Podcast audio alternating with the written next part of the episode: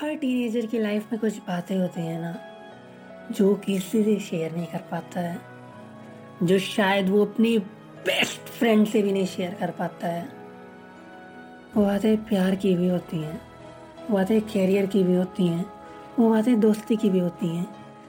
कभी दोस्तों का आपस में लड़ जाना, कभी ब्रेकअप हो जाना, कभी अच्छे मार्क्स ना ला पाना, कभी टीचर से बहुत ज़्यादा डांट सुन जाना तो कभी मम्मी से झगड़ जाना। ये सारी बातें ना, यूँ तो छोटी मोटी हैं। बड़े टीनेजर के लिए ना, एक सोलह सत्रह साल के बच्चे के लिए ना, बहुत मायने रखती हैं। क्योंकि ये उसके माइंड पे ना बहुत ही गहरा छाप छोड़ जाता है। जो कि जब तक वो बड़ा होता है ना, पूरी लाइफ टाइम उसके साथ रहता है, जब वो बड़ा हो जाता है ना, उसकी लाइफ का हिस्सा बन जाता है। तो मैं भी कुछ ऐसा ही इंसान था। जिसकी लाइफ में बहुत गहरे छाप पड़े, बहुत चीज़ों का इफ़ेक्ट पड़ा। एंड अपनी टीनेज लाइफ में एक बहुत अच्छी चीज़ सीखी ना, कि 90 परसेंट या 99 परसेंट चीज़ें टेम्परेरी होती हैं। लोग टेम्परेरी होते हैं, बातें टेम्परेरी होती हैं फीलिंग्स टेम्परेरी होती हैं।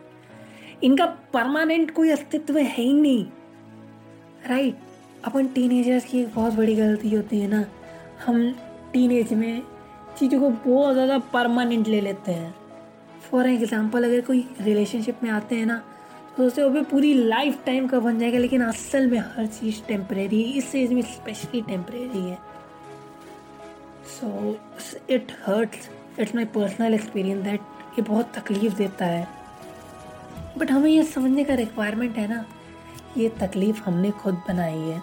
ये तकलीफ़ हमने खुद बनाई है अपनी एक्सपेक्टेशन से।